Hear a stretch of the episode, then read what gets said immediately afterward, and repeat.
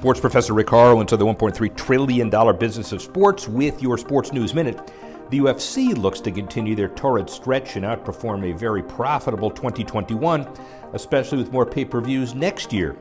Sight to behold their growth, the first billion dollar year behind them. They look to build on that momentum.